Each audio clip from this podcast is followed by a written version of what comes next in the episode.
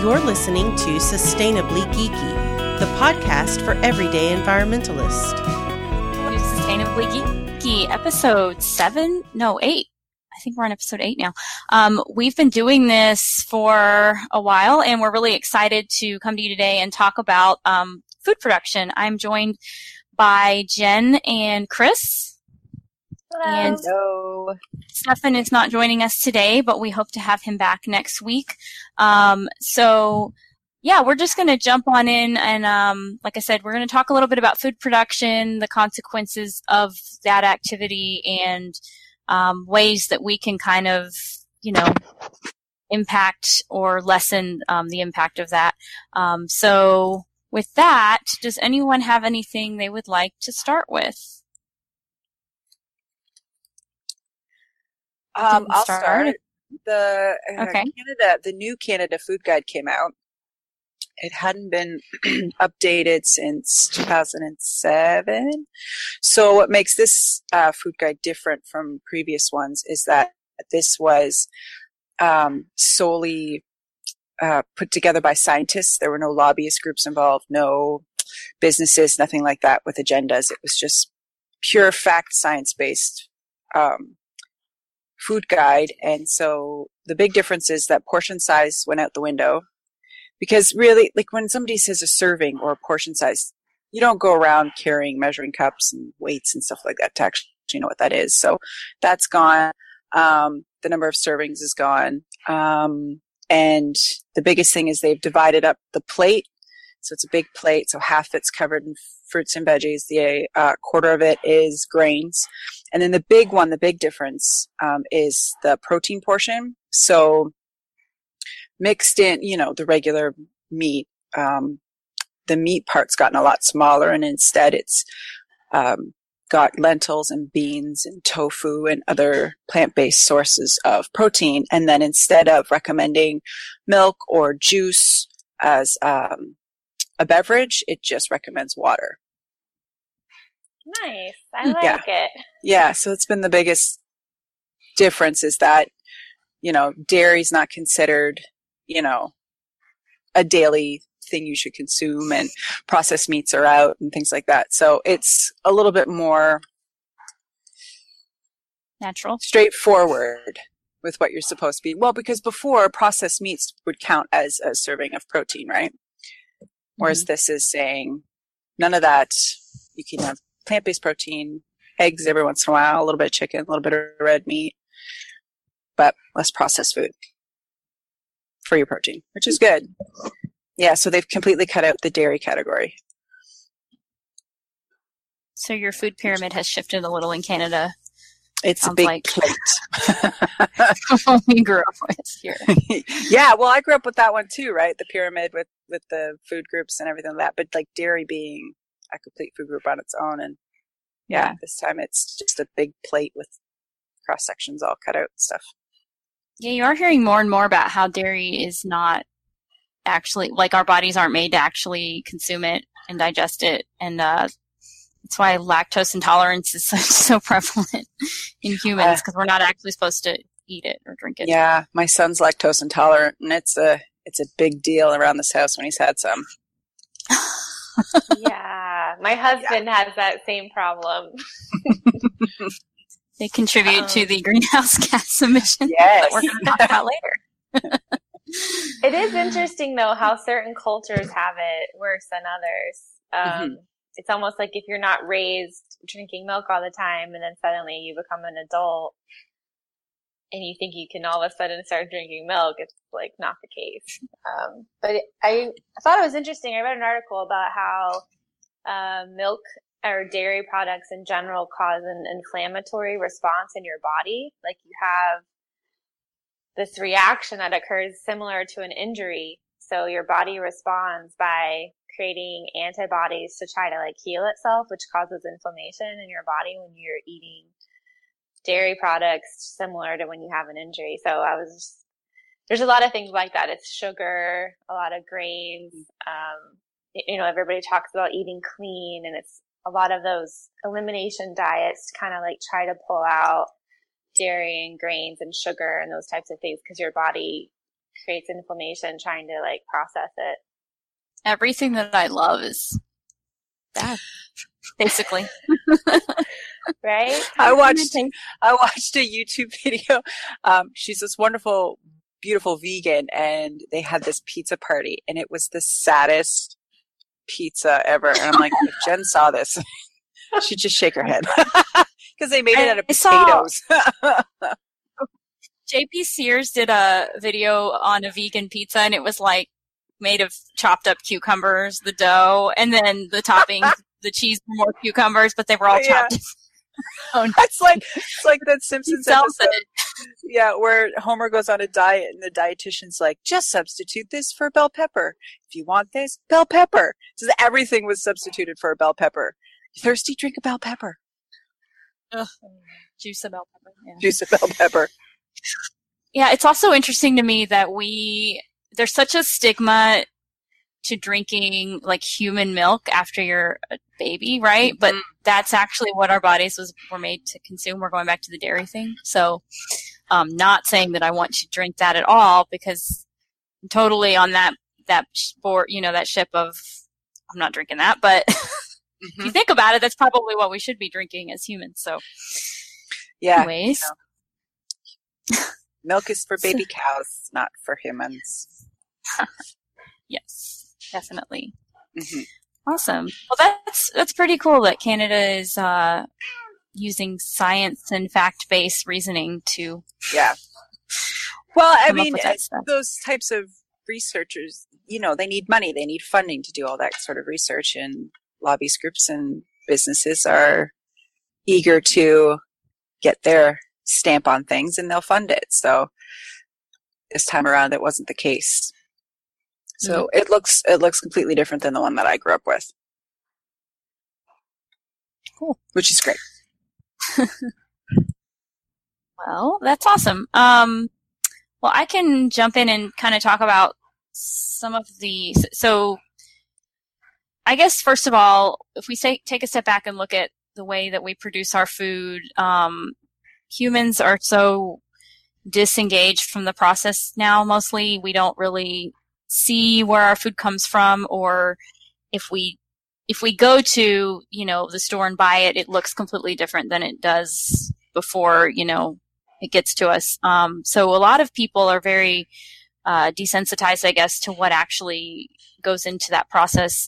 Um, and there's a big movement now to grow your own food and um, you know, if you are going to eat meat, to eat meat that was raised more responsibly and ethically, and you know that the animals were treated well. Um, and I think that's all great, but you know, we still have to understand that everything we do has an impact. And um, I guess the only way not to have that impact as humans is not to eat, but that's not an option. So here we are.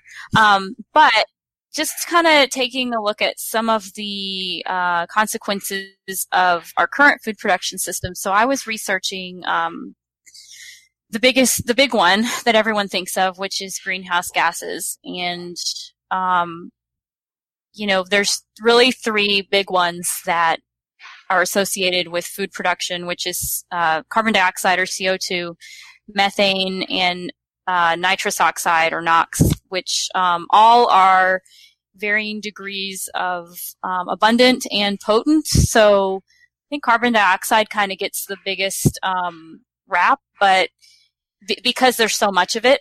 Um, but methane and nitrous oxide are actually more, you know, damaging to the environment or to the atmosphere um, over the long run. And I think a lot of times we kind of forget that or only focus on the one when it's really, you know, uh, there's a lot more to the picture.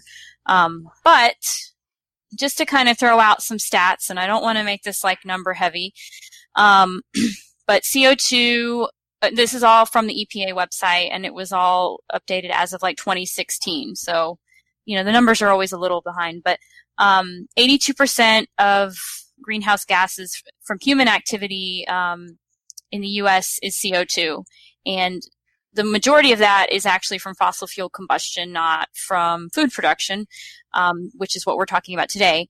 Um, but when you look at, uh, you know, the transport of food and the removal of forest or other, you know, repurposing of land um, to become farmland or to be used for agriculture, that all kind of plays back into, you know, the the, the other stuff. So um, while directly it's not as um, uh, food production doesn't cause as much CO2 as the other two gases. Um, indirectly, you know, those other things definitely have a cost. And um, it, I was actually surprised to learn the website said in the U.S. since 1990, the management of forests and other land has actually acted as a net sink of CO2 um, in the U.S.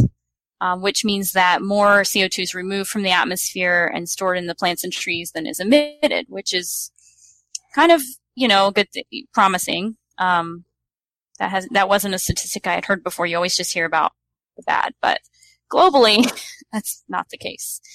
Um, so looking at methane, um, 10% in the US of greenhouse gases is methane and about 60% globally uh, methane emissions come from human activities like industry, agriculture, and waste management, and the majority of that is agriculture. So when you hear, um, you know, eating less meat or going vegetarian is is a great way to reduce your carbon footprint or your, you know, go greener. Um, that's what they mean. It's actually helping to reduce um, not just carbon but methane and all these other uh, potent gases. Um, the in the U.S., natural gas and petroleum is the largest source of that, but uh, globally, you know, it's agriculture and methane lasts in the atmosphere um, a shorter amount of time than CO2, but it's more efficient at trapping the radiation that causes, um,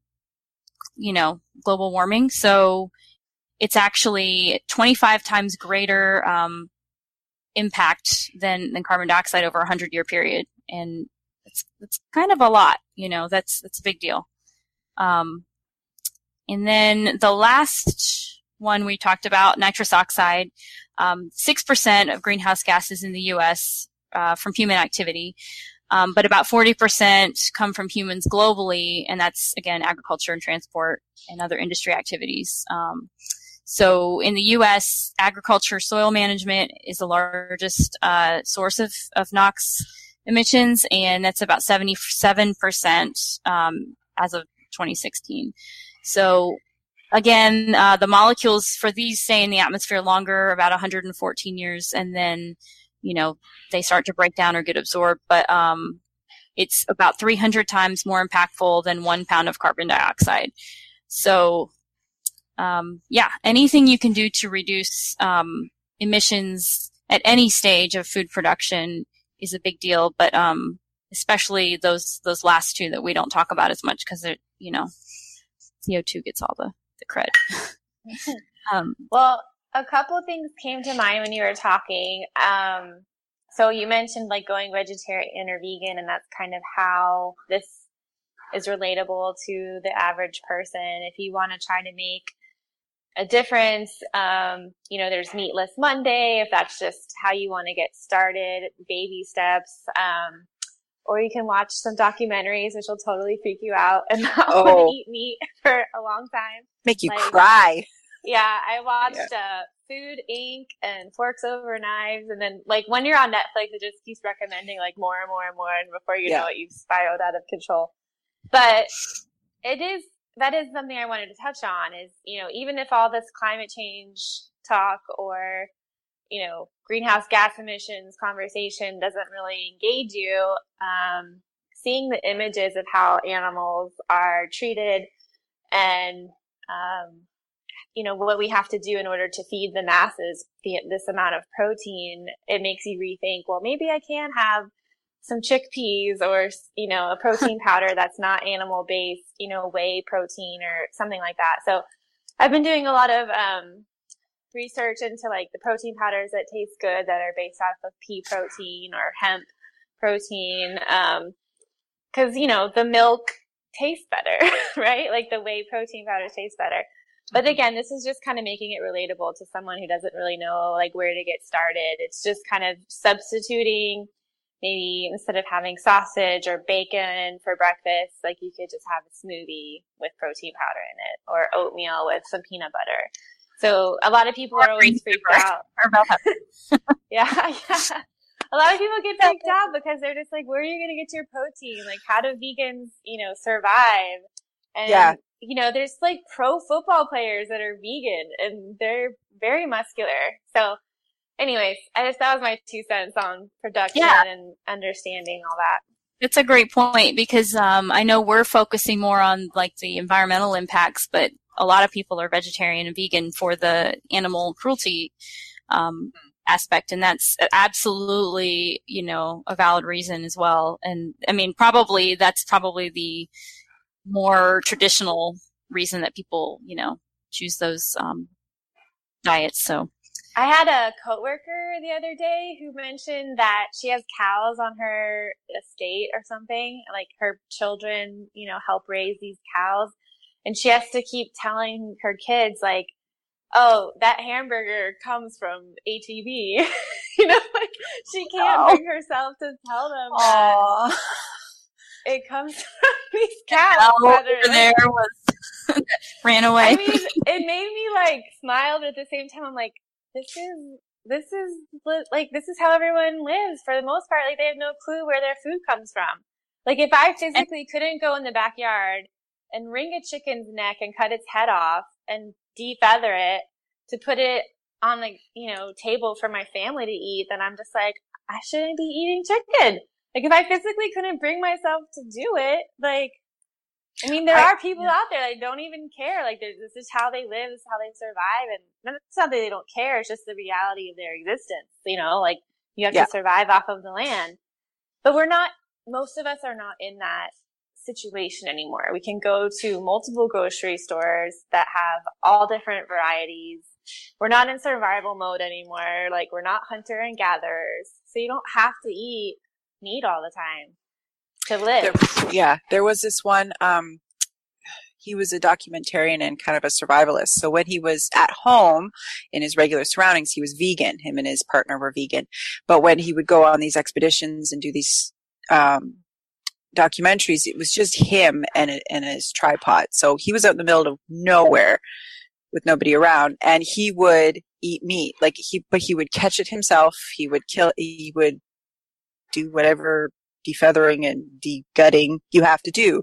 But that was the only time he ever do it because he needed it to survive because it was basically just him, the clothes he had on his back, and some survival gear, and that was it. So those with that kind of thing, if you're living off your land, then that's you know, I feel like your right to do so. But going into a supermarket and seeing rows and rows and rows of just meat, you get detached and you don't. It doesn't resonate at all. Yeah, I really think people need to watch like these documentaries like once a month to just like constantly remind yourself because like yeah. you forget. Like it's been years since I've seen those movies, you know, and I'm just like constantly you get desensitized, like you mentioned yeah. before. And yeah, right after you watch one of those documentaries and you have those visual images like fresh in your head, the minute you start walking down the aisle at the grocery store and you hit like the meat and the chicken, you're like, whoa, like run for your life. yeah. I don't know. I couldn't do it. Yeah. So I went to the grocery store on Sunday and yeah, I like didn't buy any protein, like meat protein at all. Like I literally was looking at it and I was like, all I can see is gas chambers and slaughterhouses and like cows and pigs like basically crying and I was like, oh my gosh, I can't do it. But Jen's no. in the corner of the grocery store crying. Yeah. but I did buy a lot of really yummy, like new ingredients. So it got me to change, you know, your typical, you're used to buying like the same stuff over and over yeah. again, you know, like. You do get in so the rut. It forced me to like try different grocery stores, try different ingredients, look up different recipes. I have a ton of like vegan and vegetarian cookbooks that I'm trying to pull out, you know, and mm-hmm.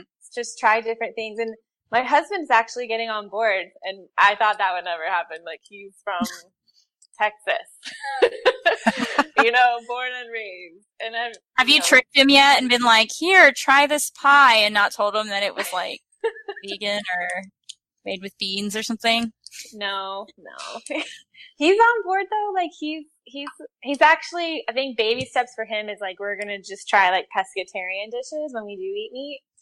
Um, you know, just make sure it's not like farm raised. Do you want to make sure, and it, and if it is farm raised, that it's sustainably farm raised. You know, there's a lot mm-hmm. of like if you go to Whole Foods, um, it's just hard for a lot of people, but they have a listing of you know where it came from and if it's been harvested sustainably or not. And they have like a rating system for all their meats: chicken, beef, seafood.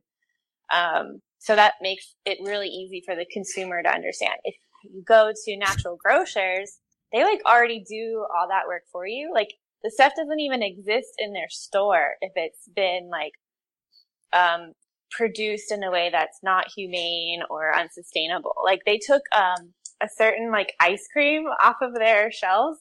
And my husband and I were like, where did it go? This was the best ice cream ever. And they were like, oh, you know, we just created this new policy where we're not going to have any dairy products where the cows are, you know, stuck in those cages and they're just constantly producing milk and they're being pumped full of hormones. Um, so it's just good to know that it takes like the guessing game out of your shopping experience because you can go to a store like natural grocers and they've already kind of like done that for you. Like you can just buy what you need and get out the door instead of having to like stare at everything and research it on your own time. Yeah, it's really great now that we have the options to they, they kind of dumb it down for us, but that's what we need. I think a lot of people that don't have time or energy to, to research it just let me know that everything in this store or on this aisle is, you know, sustainable, blah, blah, blah, and that's where I'll go. Um, this reminds me, have you, you guys watched Portlandia? Yeah. The very no. first episode where, so they go, this couple's eating at a restaurant and they ask, um, you tell me more about the chicken? and the waitress yeah. brings a book over and she's like, this is Colin. And it's a oh. picture of the He's raised on a diet of blah blah blah blah blah, and um, they, they, start asking all these ridiculous questions, and they're like, "Well, he's at a farm. You know, he was at a farm down the street." And they're like, "You know what? We're just going to go check it out." And they go like to the farm. They say, "Hold our seats," and they end up like joining a cult at the farm, staying for five years, and then coming back, and their seats still available, of course. But like, it's the most ridiculous but funny, you know, food source experience experience ever. Um, yeah, I watched that episode. I was dying laughing. They're just like, well, was out. he happy when he died? Like, did he have a good death? You know. well, but, what was yeah. his, what were his sleeping conditions, and what were his friends like? oh, it's great. Yeah, but there are people that go that far. So, I feel like now that we've been eating plant based for almost six months, that would be me. I like I'd have to go and make sure that everything's okay. And I I probably wouldn't even I couldn't I couldn't eat it. No, no, I've seen the face. I can't. Yeah. Yeah. I definitely feel like that right now. Like I'm just being a lot more cautious of what I'm buying and what mm-hmm. I feel like I want to put in my body to like energize me. You know, you know, you don't feel good after you've eaten a big greasy burger. Like you feel gross and you just want to curl in a ball. yeah. I just want to say that we're very lucky to be able to talk about this, that we have, that we can choose and that we can, we have, we're privileged enough to be able to say yes and no and, um, to foods that we don't want to eat and choose not to eat. Um, I know there's a lot of talk that I've heard on um, the Instagrams that I follow about um, just acknowledging that the privilege and the ability that we have to make these choices, and that for a lot of people, this isn't um, part of their everyday, that they're stuck with what's ever available to them for the price range that it's available. Because I know growing up, um, we couldn't afford the healthy food, we couldn't afford um, name brand anything and going to a natural grocer was completely out of the question. It was either we're eating this kids or the hydro goes off. Which one do you want to do? So yeah, we're very lucky to, we, to be able to we talk lived on like this. ramen and hamburger helper, I think. Yeah, hamburger helper. Yep. A lot of Kraft Dinner. that actually makes me think about um, the price per like gram of protein. Mm-hmm. So instead of paying for, you know, I don't know, let's say you're a hamburger helper, like the the protein you're going to buy is like five bucks or something.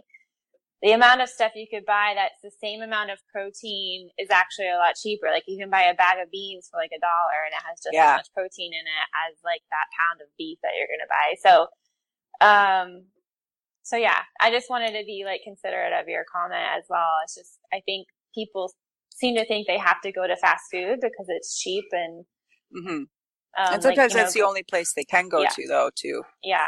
I didn't know about food deserts till I think last year. I had no idea those existed, and I just kind of blew my mind because I I've grown up and lived in agricultural town Ontario my whole life. So to know that Yeah. there are places that that just is not a possibility kind of blew my mind. What's a food desert, Chris, for our listeners? Oh, food Oh. desert is an area, usually in urban places, uh, where there is no fresh produce. Um, everything's canned, preserved, convenience foods. Uh, and the only places you actually can go to eat are convenience stores or buying your food from a Burger King or McDonald's because it's actually cheaper to eat it that way because the infrastructure for grocers is not there. But don't we Yeah. have like public transportation where they can go to like a grocery store? I don't know if I'm being ignorant on the situation, but I think it I- depends on the city because, like here in Columbia, you know, we don't have we have the hop with very limited lines and very, you know, uh, the routes are not always great or they don't run very often. So I think it depends on that and your work schedule and yeah, can afford to go. I think the key thing with food deserts though is that you have to you it's in your neighborhood or it's walkable, Yeah. right? It's, it's close enough that you don't have to take a car. Um, Mhm. If you have to drive, then it's yeah, which that's hard for a lot of people. Yeah, Yeah. cities have good public transit, but smaller towns or places like this, mid-sized, don't always. So Yeah. We have none where we are. We have none. You have to drive everywhere. you have horses and no. Well, actually, there is big Mennonite community here, big Amish community, so there's a lot of horses. oh, cool. I think we're going to have Michelle on the next episode who's going to talk about composting, but she's also really good at planting, like growing your own food. And so Mhm. I know if you live in an apartment, um, like there's ways of building like vertical gardens in your little like Yeah. patio that you might have in your apartment. Um, so that might be the solution to the problem is it's very, very cheap to buy a seed and plant it in a potted plant on your on your patio if you don't have a backyard and that kind of thing. Also, education, just educating people, like in public schools, just get it in from the get go that this is part of, like, um, part of your curriculum. I think would be pretty good way to ingrain it because I, I mean, we didn't grow up learning any of that. No life Yeah. skills. Just put Yeah. the green theorem. kind of pulled a lot of the, the basic home skills out of school. Um, Jen, your comment made me think of, uh, you know, other creative ways people can kind of grow their own food or get access to fresh food if they don't have something they can buy it someplace they can buy it. Um, a lot of places are starting community gardens now. And if you don't have one in your community, you might consider doing that yourself. Um, they're really great. You just find a plot of land or make a raised bed and, um, you know, whoever wants to put to plant or take from it has to, you know, contribute so many hours or has to maintain their little plot. Um, that's a really cool way. And, and there's also, uh, organizations out there that are pushing for more front yard gardens. Um, so there used to be a lot of those back in the day. And I know in Austin, the, um, green corn harvest, I think is the name, or blue corn harvest or something. It, it's a nonprofit that specifically tries to get more gardens in cities and older neighborhoods or, you know, poor neighborhoods. So there's a lot of great organizations out there if you're Mhm. interested. Just, you know, look stuff up. Yeah, Um, it's almost like worrying about climate change is kind of like first world problems, right? Like the majority of people that are struggling to just pay the bills, like climate change and worrying about these types of things doesn't always take priority. And so yeah, I think it's important for us to acknowledge, like, I'm glad that you made this comment because it's getting me to think like in a different mindset right now that although these major global issues may not be something that, you know, is of main concern for the majority of the population or even the world population because they're just trying to survive and get clean water. Um, I think that what what they could take away from these conversations is that it actually does save you money by doing things differently sometimes. So if you add up, you know, how much money you're spending going to Taco Bell or McDonald's or, you know, those convenience foods, um, you actually can save a lot more money. And any of these topics we've had on any of these podcasts, all of them have a similar thread, which is if you do things that are more sustainable for the planet and for your family, it actually does save you money. Mm-hmm. Um, so even though we're all in different like socioeconomic stages and stuff, it's it's important to know that we're not just kind of like these girls on this podcast trying Yeah. to be like save the world, everybody. You can do Um, it. you know, it's more like this is the take home is doing these things helps. Yes, it helps everyone. It helps the planet, but it also helps you. Yeah, and the underlying message is things like minimalism, things like um, sustainability. It does it help the bottom line.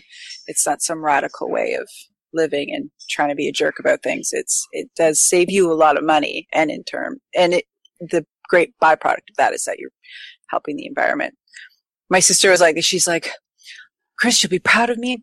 I we don't use the dryer anymore during the day. We like all these things. She shuts lights off now and stuff like that because they were trying to save money on their electrical and gas bill. And I didn't, you know, I was I wasn't going to be like, and you're saving the environment too. But she was so happy that her hydro bill and her gas bill went down by like a hundred bucks that month that she was just she keeps it up now. Just That's awesome. yeah, but she does. It's not because of the environment. It's because of her, because of the money that they're saving. So if that's the motivation, then that's great. Yeah. Yeah, that's a definitely a great point. We have to be cognizant of everyone's coming from a different experience and um, it it may not be the top priority, but definitely economics is in our favor on this stuff. So Yeah, um, and, and unfortunately, the people affected the most by climate change are the the poorest or the most, you know, the people who can't do anything about it. the ones that are just trying to survive. And, Yeah. and that, that is, we're causing it, and third world countries are, you know, Yeah, taking the brunt of, of the consequences. So, yeah. Well, um, let's see. What else do we want to talk about? Um, we've touched on kind of a, a lot, and I know everyone kind of researched some for this show, um, but we're just kind of throwing out, you know, um, different things that that come to mind. Um, I have an interesting uh, thread that. So I made a post today on, on social media and asked, you know, what do you think is is the biggest consequence or one of them of of our food production system?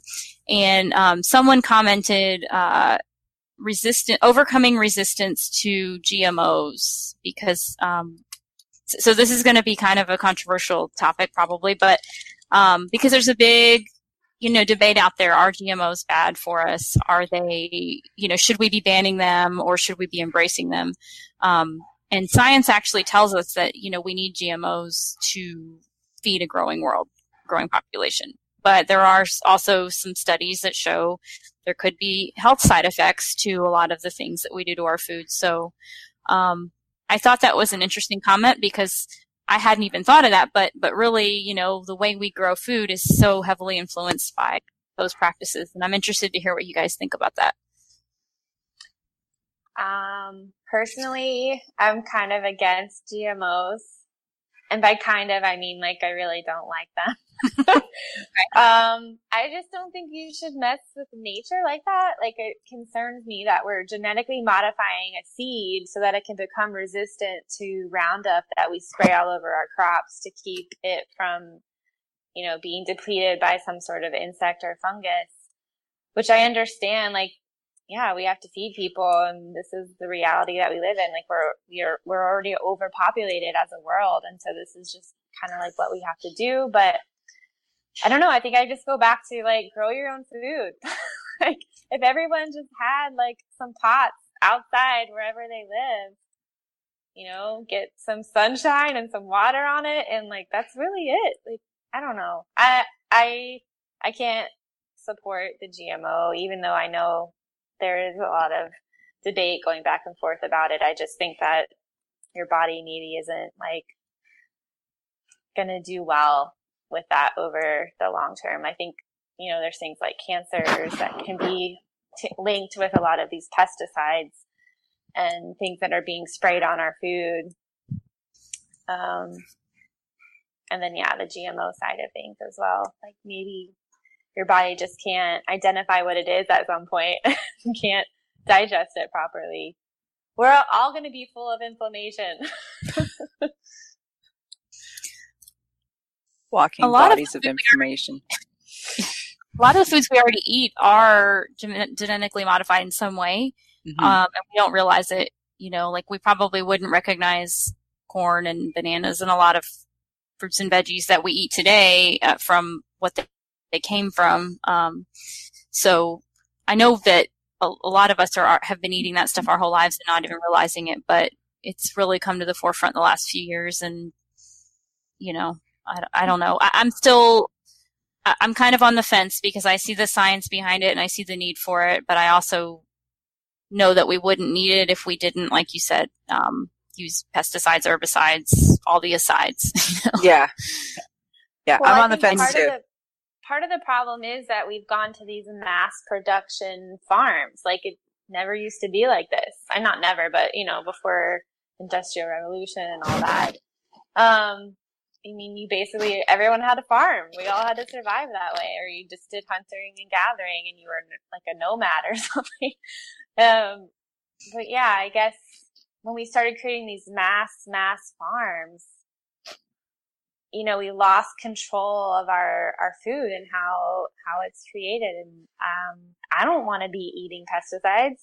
I mean, it's covered in all these foods. So if, and even when you buy organic, like you don't know how close the organic field was to the non-organic field and you get overspray and groundwater that spreads to it, even though they're doing their best to not, you know, actually spray it with these chemicals. But, um, but yeah, I mean, I, I think I've mentioned it before. I try to buy organic as much as possible, which it is a little bit more expensive, but if that means I don't get cancer someday, then I think it's worth it. Or I grow my own food if I if I can. There's a really great docu series on uh, Netflix called Rotten, and it's I think about six episodes. Wait a minute, what is it? Six episodes, yes. So in it talks about how the food industry's kind of gotten away from the consumer and the sort of um, mob like antics that go on behind the scenes. Um, there's one about fisheries, peanuts, garlic. Gar- the garlic one threw me because China's involved on that one, and that was just it's like espionage type stuff. Uh, honey, chicken, milk, uh, specifically raw milk, and the laws. Um, and this is all United States uh, information. It's a United States docu-series. So the milk one, the raw milk, the laws, I guess there's 11 states that allow raw milk. Um, and all of that and the benefits and whatever. And yeah, and then cod and the uh, quotas and how one guy kind of bought up all the quotas and now they're, these people have lost their livelihood because of, they're trying to make it a free market, but it kind of didn't yeah. work out. But it's a really great series and it's very uh, kind of it's very um, compelling to watch how you know you take for granted buying a jar of honey off the shelf, not realizing that there's this massive industry behind it and a lot of shady crap goes down. There's like sugar in it instead of like actual honey. It's not even honey, like yeah, and it's corn. Like it's just corn syrup corn that's syrup. been dyed. Yeah, yeah because there's something like there's no way that the that the honeybees we have on the planet can actually produce the amount of honey that's being bought and consumed, something like that. Yeah, you have to really like read the ingredient list on everything if you're buying like packaged foods of any sort. Yeah. So I wanted to go back to GMOs really quick. I think like the original debate about, you know, we we don't have enough land and we don't create enough we wouldn't be able to create enough food unless we had GMOs the reality is is the system is broken like 31% mm-hmm. of just tomatoes 31% of just tomatoes that are purchased that end up in your house get thrown away. Yeah. That doesn't even include all the ones that don't get purchased and get thrown away at the grocery store or the ones that you know don't make it to the grocery store because they're not the right size or whatever um, so as an industry, we basically, this is all from the EPA website. Um, so $2.3 billion is wasted just on tomatoes. And overall, $166 billion is food waste. It's all food waste that just gets like produced and thrown away. And that's all money that's being like subsidized to farmers so that they can continue their lifestyle. Um, so just kind of like let that sink in. Like if we're, if we're creating all this, you know, land and we're using all this water to create all this food, like there's plenty of food. Yeah. we don't need GMOs. We're just, the way that we're doing things isn't going to work. And so they're trying yeah. to use GMOs as a reason to, you know, say we need to have them and we really don't. And it's just like some big conspiracy theory for Roundup. yeah. Well, I read something. There's a really great term that I found called, what's it called? Oh, where is it? I wrote it down. Um, it's like camera cuisine. So it's the idea that because there are a lot of um, regulations and a lot of specifications that food produce has to go through before it even reaches the grocer right? And if something doesn't pass, then it's just left in the field to rot. And it's, I'm, I'm sure it's heartbreaking for the farmer who spent a lot of time and energy to grow all of that. And, you know, 31% of it just goes to crap because it didn't meet the beauty specifications of the grocer. And in turn with us as the consumers, we've never seen a wonky looking tomato or banana or whatever. And so we don't know that if we see something like that, that it's okay to eat. Right? We just assume it's this lovely, round, plump, red looking thing when they take on many shapes and forms and we've just sort of been yeah kind of uh, blindfolded as to what it it is so the food waste problem in this country and the world probably is out of control but um there are some some organizations that are you know trying to either minimize uh, the amount of ugly produce or find uses for it. So there's a company called Imperfect Produce that um, actually takes all the ugly stuff and you can subscribe and they'll send you a box. And unfortunately, they aren't here um, where I live, but I've been on their waiting list for a while. Um, but I know that things like that are popping up all over. And there's also some, you know, restaurants and, and juice bars and stuff like that that will take you know either the the the discarded stuff that's not um, pretty enough for the shelves or the stuff that's left over after they do whatever to it. So sometimes you can only use a certain part of a plant, but the rest of it's perfectly fine. They just don't get used. So um, there are you know some people doing some things in that area. We definitely need more of that, and we definitely need to like lower our standards for picture perfect produce, mm-hmm. like you said, because it tastes the same. It just, you know, I've I've gotten stuff from people's gardens that look a little funny, but you know, tastes just fine. I like the That's pictures good. of the carrots. All the different types of carrots and stuff, and they're like some of them look like their legs are crossed. and Oh yeah, cute. Yeah. Dainty so I think there is a I think there is a food co- op that can deliver to your door in y'all's area in Killeen. And I think they probably exist in most, you know, major areas. So that's an option. And if you don't know of one, a good place to go is any local farmers market. You can talk to the farmers. If one doesn't exist, you could probably get one created with some of your neighbors. Um, but that again, back to the original conversation about greenhouse gases. I think that buying local, supporting farmers locally, growing your own food. I mean, that's how we're going to solve a lot of these issues is figuring out how to, you know, maybe not always support the major grocery stores or Walmarts of the world and, you know, maybe start taking control of your own food that you put in your mm-hmm. body. Yeah, absolutely. Yeah. And not only are there um, environmental consequences to that, to, to not buying local, but um, you're supporting your local economy, and you know that in itself is is a huge thing if you're not inspired by the environmental stuff. But also, um, there's there are a lot of health benefits to buying stuff that's grown in your region. Um, you know, you hear a lot about local honey helps you build up immunities to different allergies, local allergies. Um, but I would think the same goes for the food that you eat, you know, because it's produced near where you live. And, um, yeah, the benefits are just endless to buying local and also then it's fresher, right? So you don't need yeah. the preservatives and you don't need the wax on the apples and all this stuff. You guys used to do that, like scratch the the wax off the apples when you were a kid. It's so gross. so I wanted to uh, try I know, to make. Oh, sorry. Go ahead. No, oh, sorry. I was just going to say here in Canada, apple uh, bananas have surpassed uh, local apples in uh, popularity here.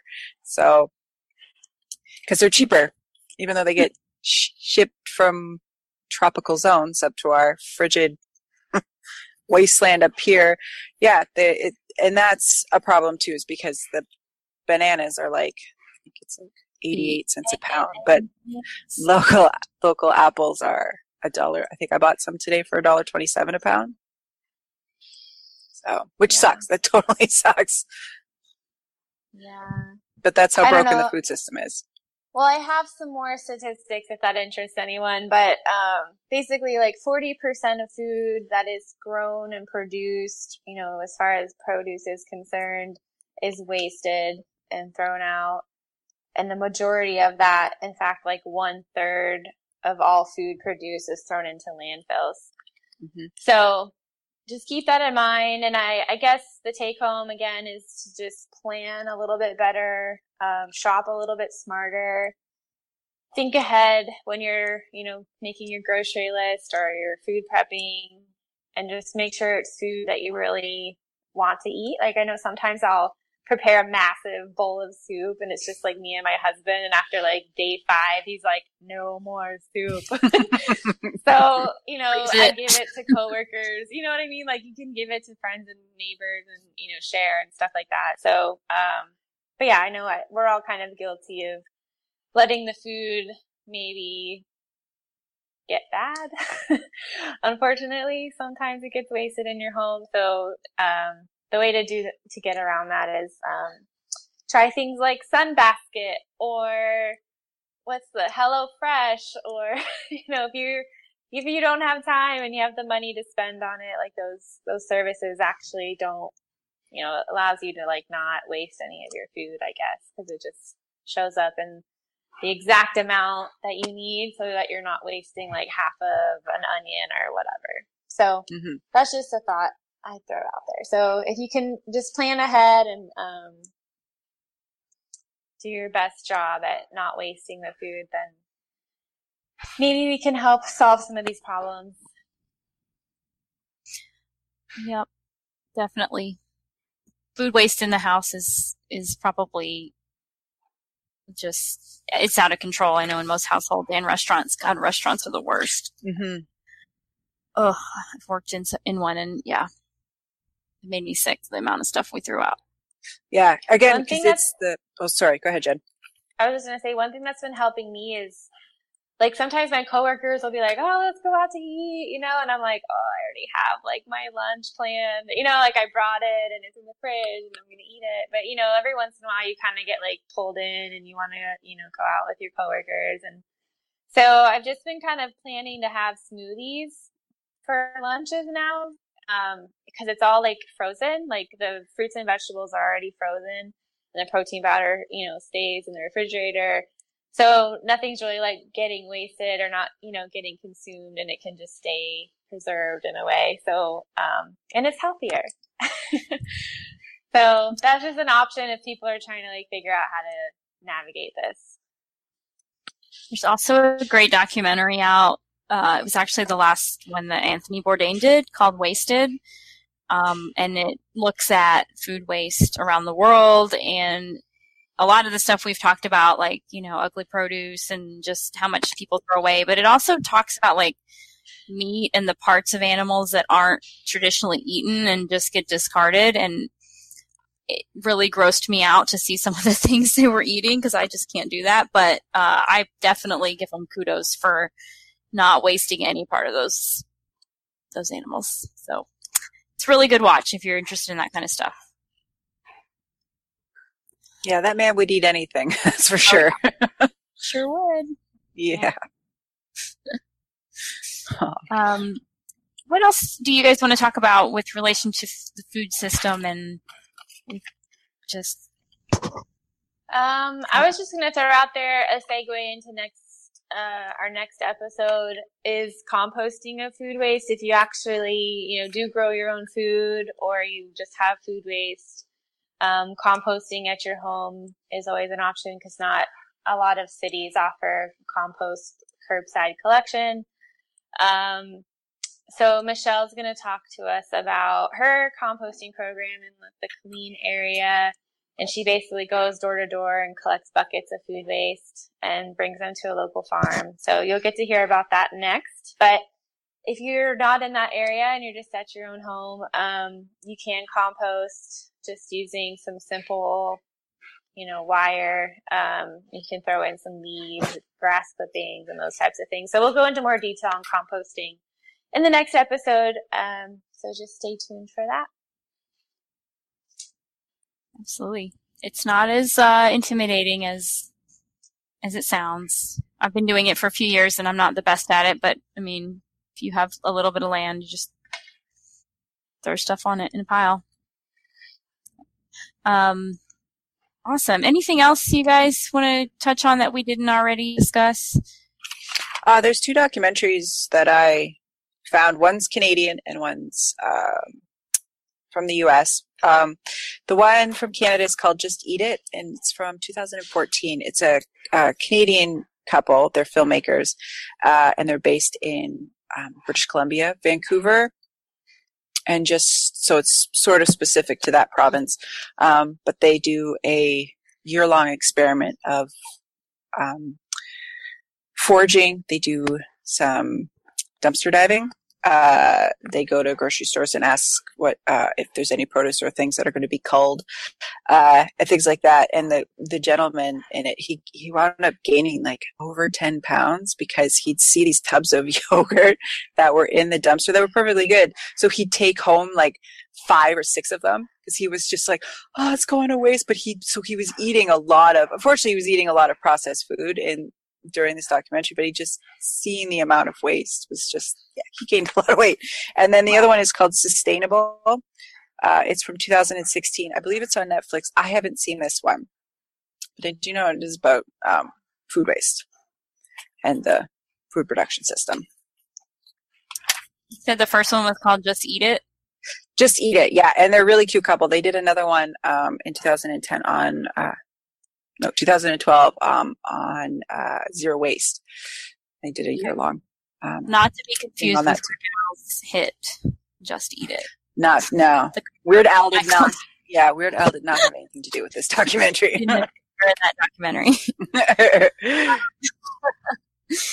the only other things I was going to touch on um, that we we sort of skirted around, um, but not didn't delve into, um, is the I guess the resources that get affected by the way we grow our food. So waterways um, that get contaminated or get really abused um, because they you know get diverted or sucked dry um, in order to water overwater these crops that shouldn't be growing in certain areas and um, and and then just runoff from the chemicals you know in the pl- in the the ground that, that are supposedly needed to grow these plants so um, those are huge issues, and you know those are things that directly affect people's health. And you can't drink the water if it's contaminated, or you can't, you know, grow in land that's been over fertilized for so long, or whatever. Um, and, and then the other thing I was going to touch on was just you know deforestation um, to grow more plants is a huge issue, and um, specifically in, in, a lot of you know developing countries, they'll just clear cut some forests, some rainforest, in order to grow more of whatever, and um, not only does that you know remove those carbon sinks, um, but also just depletes the natural resources and ecosystems of the animals that live there. So um, those are all things you know to keep in mind um, when you hear about you know these things grown all over the world. And yeah, we want to we want a variety of foods, but we want to be smart about you know what we're growing where and do we need to be growing something in that region that isn't native to there, that kind of thing. Mm-hmm. Yeah, I Anything think I read that um, it's like 25% of the fresh water that's used in the world gets wasted when we with all of this food waste. So basically we we calculated, you know, how much water it took to grow all of the food, right? And then a certain amount of that food gets thrown away. So it's like all that water that was used to grow that food is actually now just like kind of a waste, even though it goes, you know, back into the water cycle in a way. That's still fresh water that could have been, you know, consumed by humans that maybe have issues with getting fresh water. Fresh water is not a re- completely infinitely renewable resource. I mean, we're using it up faster than we can really replenish it, especially when you think about how we're polluting the air and, you know, it's getting contaminated with salt water and all that. So, uh, wasting water is, is really bad thing. I know in Texas, like, oh, there's a lot of agriculture that's based off of like wells. So they have to dig into the aquifers, into the ground. And so they're basically depleting the, the fresh water source for human consumption by, you know, trying to keep all these plants, you know, and grow all these plants that actually end up just kind of getting wasted. So, yeah, we have a lot of problems in this world, ladies, and I don't know if we're going to solve it all tonight. But I think just awareness and education is what this is all about, yeah. right? yeah, it's, this yeah. is why I feel extreme guilt when I see food wasted or I was at an event the other night and I took home four giant pans of food because I was like, I can't let that go in the trash. And now I have to eat it all like the guy with the yogurt containers or freeze it. Bring it to work. Like, Feed your coworkers. I did. the thing is, they don't eat it. Like, we get so much food at my job and it just sits in the fridge all week and then gets tossed at the end of the week if I don't you know, continuously either remind people or guilt them into I was always it. the person that like would pull the food out, put it on, you know, a plate or a napkin and like hand it to them. Like I would like walk around the office and be like, eat this, here's your lunch. Like I was like the waitress of the office. it's the only way to get him to like get out of your chair. He'd be like crying. I oh, know. Well, because even if I took it out of the fridge and put it on the like table, like people never even like make their way into the kitchen for the whole day. So I'm just like, do do do do. Here, have some banana. like I'd hand out like fruits and vegetables. Ray has the opposite problem at his work. We call them the vultures because he'll send th- he'll set something down on the break room table and it's gone by the time he comes back. It's gone. People are vultures.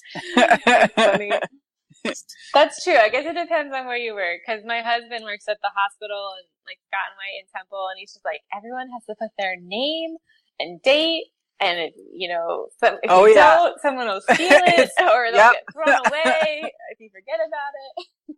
yeah, yeah, that's like his at work because there's yeah, vultures. That's where all our ha- Halloween candy that we don't like goes. so many people have like I don't know this violent opposition to eating leftovers though. They're just like, nope. I used to. Cooked, and I'm like, yeah. you know what? I force myself to, and I may hate it the second time around, but I, my, I just, my guilt, I can't. I used to, it. I grew up with a mom who thought it was disgusting. For as poor as we were, she wouldn't oh. eat leftovers. and yeah, I didn't. I wouldn't eat leftovers for the longest time, but since uh, we started eating plant based, it's like nope. Guess what? Sunday night's leftover night, everybody. We're just gonna eat the rest of this chili and the soup and whatever freaking patty I made. This is what's for dinner. Yeah. Yeah. I guess that's just how we like. Some people were raised, yeah, know, differently. But I'm like, how? When did I cook this? Sunday. Yeah. That was like six days ago. It should be good. It's fine. It's fine. It's fine. I go by the one week rule usually. Like, I just smell I, it. I try to eat it with a week, and yeah, this then I smell You it. smell and, it. Do the mold if it check. smells like it's turned, then that's the bad mm, sign. Yeah, yeah. yeah. Oh, my husband pulled My out milk like, some cubes of he pulled out some cubes of cheese the other day, and I was like, I think there's like some furry white like fungus growing on there. Did he cut like, it off? He's like, it's cheese, like it's fine. He just like brushed it off. Yeah. He's like, It it is fungus. It was hilarious. Yeah, I've had things that I'm like, this is definitely growing penicillin, not you. Yeah. The You cheese can- you can usually Yeah, I left. Uh, what did I do? I left some bread at the back of the bread box in our pantry, and I forgot about it. And then I cleaned things out, and I'm like, "This is hot. Like this has heat to it. I have to throw it. No, it's not good. Compost bin it goes. It was. It'd been there for a while. There's some Oh. things that get so rancid that I'm like, I'm not even going to try to take you out of the bag to clean the bag because Mm-mm. I feel like it's toxic, and that kills me. That if it's a plastic or you know, but Yeah. yeah, that that's when you know it's bad.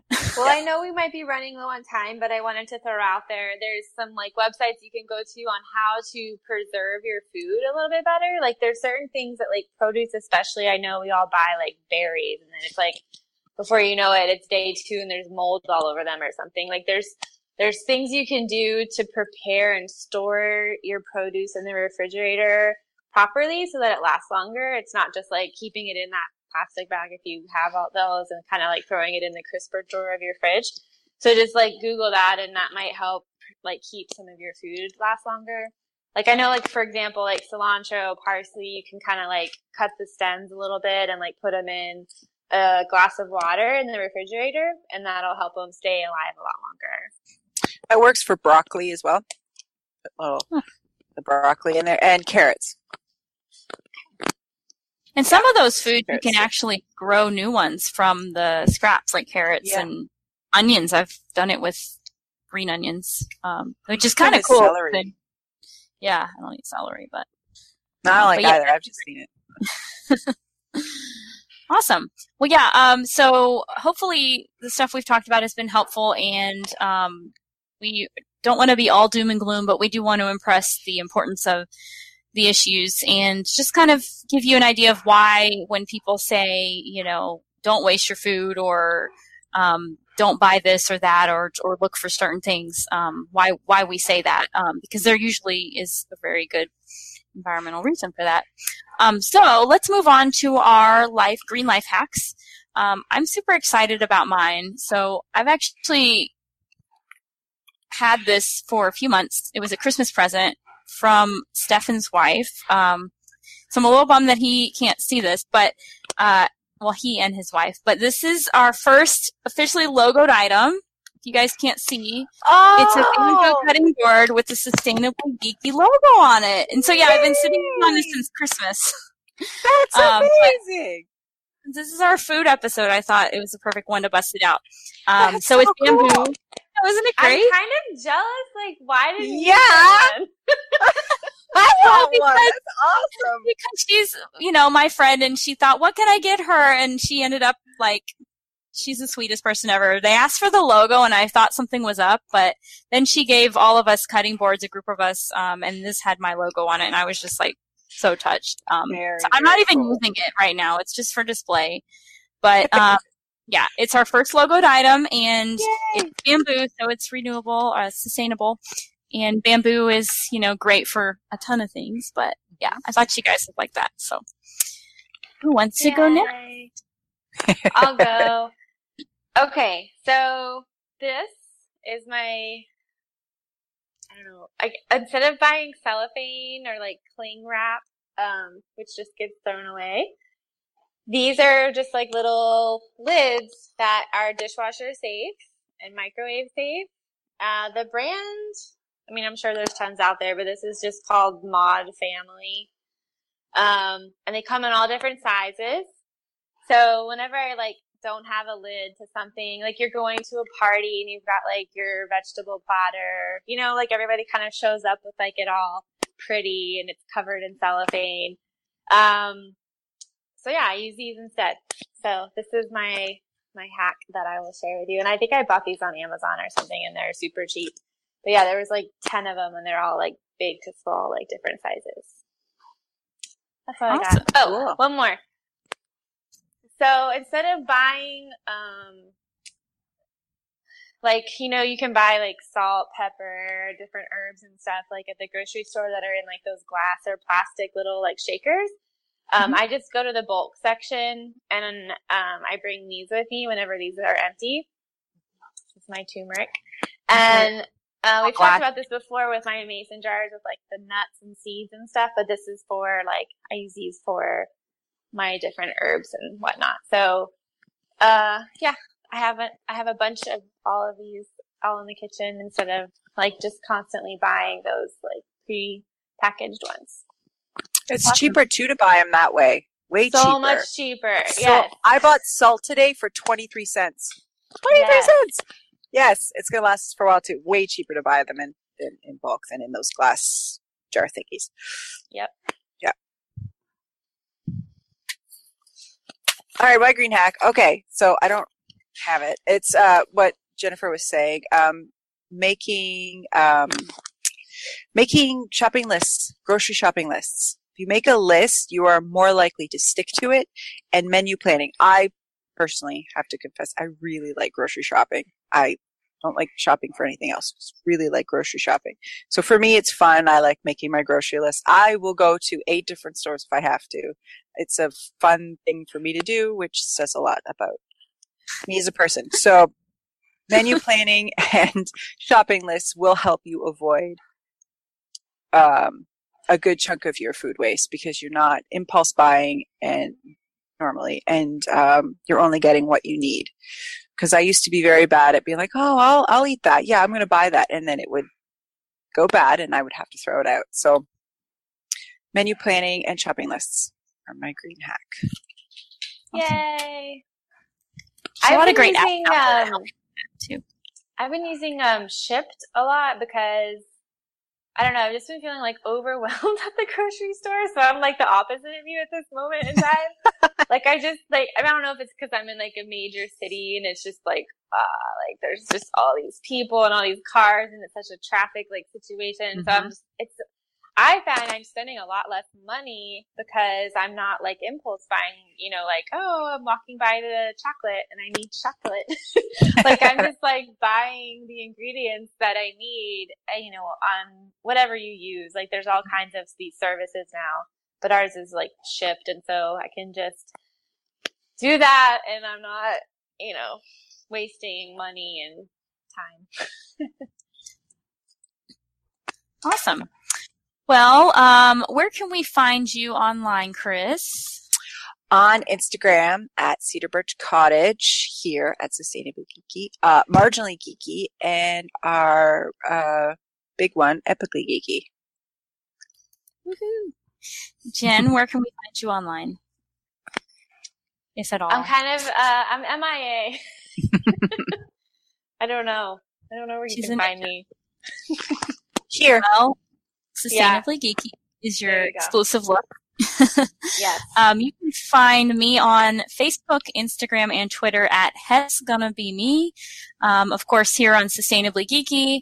And like Chris said, on the Marginally Geeky and Epically Geeky uh, shows, which are our, which is our parent company, um, and we uh, are also the show itself has a Facebook page, Sustainably Geeky, uh, we're on the Epically Geeky YouTube, and we also are on Stitcher, and iTunes, and Google Play. So if you prefer to listen, um, that's where you can find us. Please subscribe, give us a five star rating, and um, tell all your friends. Uh, definitely interact with us. We love it when people comment and send us messages. So send us your ideas and suggestions, um, and we will see you next month where we're going to talk about composting. Have a good night. Bye. Bye.